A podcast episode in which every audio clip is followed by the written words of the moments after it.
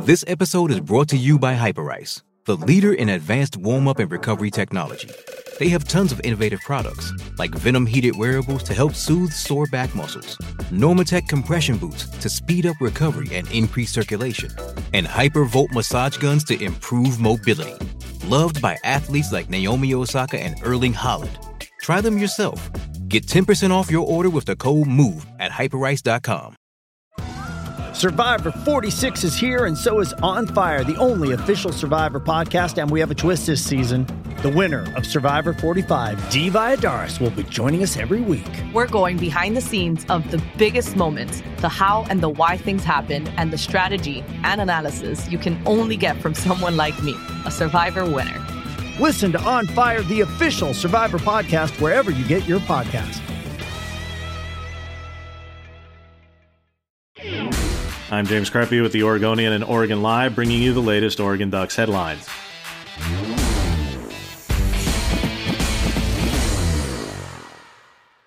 A spokesman for Oregon Governor Kate Brown told the Oregonian on Friday that she will, quote, make sure they are not at any competitive disadvantage, close quote, due to the current situation with COVID 19. That, of course, regarding the Oregon Ducks as well as the Oregon State Beavers. This comes as the NCAA lifted its moratorium on voluntary on campus workouts starting June 1. Oregon's non conference opponents, North Dakota State and Ohio State, have stated they intend to have their athletes return to their campuses soon. North Dakota State hasn't set a firm date, but could do so as of June 1, since they're an FCS level program and in a state without a stay at home order throughout the course of the coronavirus pandemic so far. And Ohio State has said its athletes will return on June 8th. Pac 12 presidents and chancellors will vote on when the conference will lift its current ban on on campus activities, which is due to expire May 31st.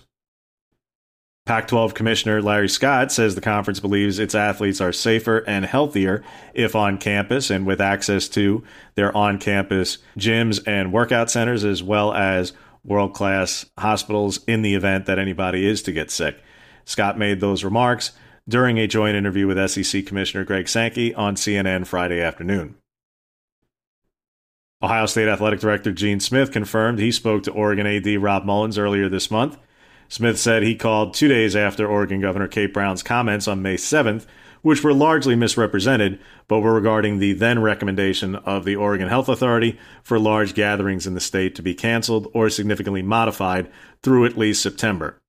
Smith said he had not previously thought about the idea of flipping sites of the upcoming series between Ohio State and Oregon, which is set to host the Buckeyes on September 12th, but that doing so off the cuff would mean that Ohio State would not have nearly enough home games in 2021, meaning that Smith and Ohio State would really not be open to the idea, which had gained some traction among the Oregon fan base.